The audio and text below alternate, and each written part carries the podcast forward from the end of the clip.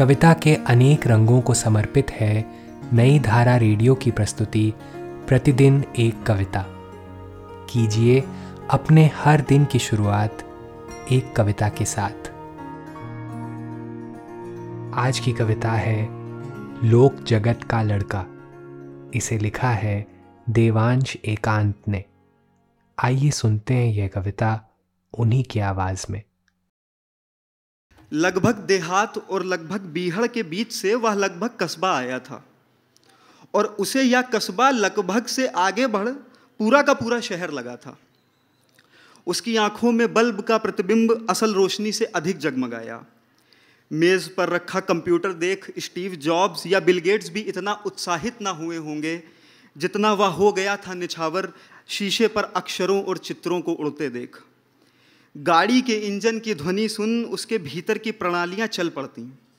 वह दौड़ता हुआ गेट पर टंग जाता। जब तक गाड़ी ना जाती, वह भी ना जाता। और समूचे दृश्य में वह खुद एक गेट हो जाता जीवन के दो वर्गों के बीच। बोली में पत्थर और पहनावे से धूसर उसकी आँखों में अचरज नदी की तरह बहता। मिट्टी के मकान से आया वह मिट्टी सा लड़का, हवा की नींव में जड़ों सा फैल जाता। उसकी हँसी में पगडंडियों पर घूमते टायर जैसा असंतुलन था। डंडे की मार से उड़ी गिल्ली सा उछलपन था। चाल में नवजात बछड़े सी फुर्ती थी, बातों में अमर बेल सी जटिलता।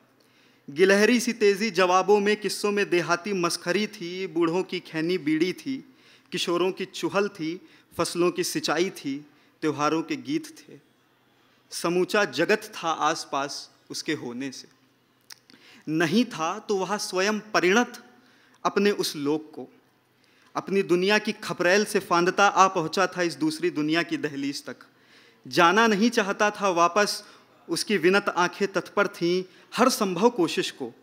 करा लेते चाहे जो भी काम, ना भी होते वाजिब दाम, बस रहना था उसे तथा कथित नगर में। अंतिम दिन उसकी चाल में दिखा था अभाव सदियों का। मुड़ मुड़ कर देखता रहा वह, हाय जो रुक ना सका। बेमन लौटी उसकी भंगिमा, अब भी है मेरे भीतर। दौड़ती, कूदती, हंसती, चिल्लाती, कई अबूझ प्रश्न पूछती, फिर कहीं छिप छिप जाती।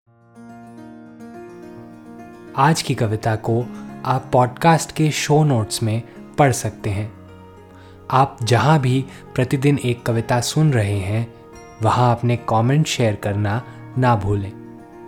अगर आप चाहते हैं कि नई धारा रेडियो की यह प्रस्तुति हर सुबह आपके व्हाट्सएप पर आ जाए तो हमें इस नंबर पर मैसेज भेजें। Seven four two eight seven seven five three seven six कल एक और कविता के साथ फिर मिलेंगे।